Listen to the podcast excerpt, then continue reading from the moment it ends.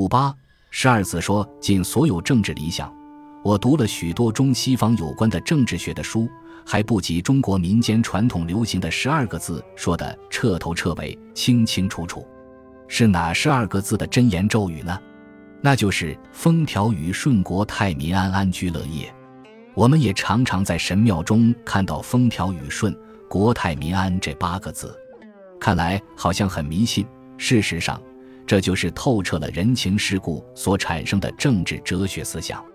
这两句话包括了四件事，每一件都很难做到。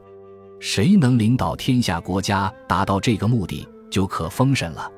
尤其有关天人之际的风调雨顺，换言之，这四个字包括没有风灾、水灾、地震、旱灾等的内涵。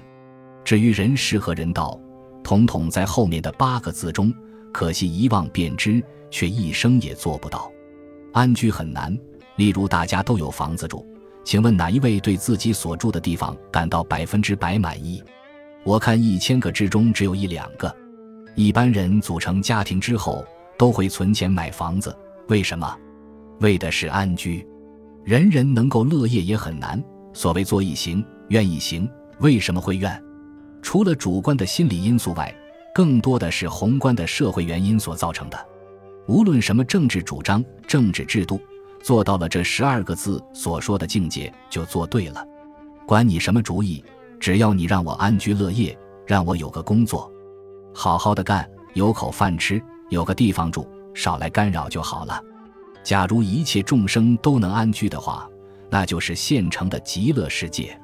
中国的民族性只求自己能够安居乐业，但是几千年来，中国老百姓能安居乐业的时代实在太短暂、太少了。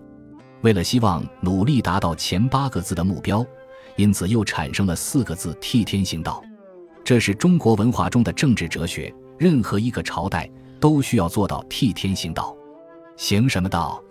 爱全民，真正的仁孝，这就是天之道。选自原本《大学威严》，孟子与万章《元觉经略》说。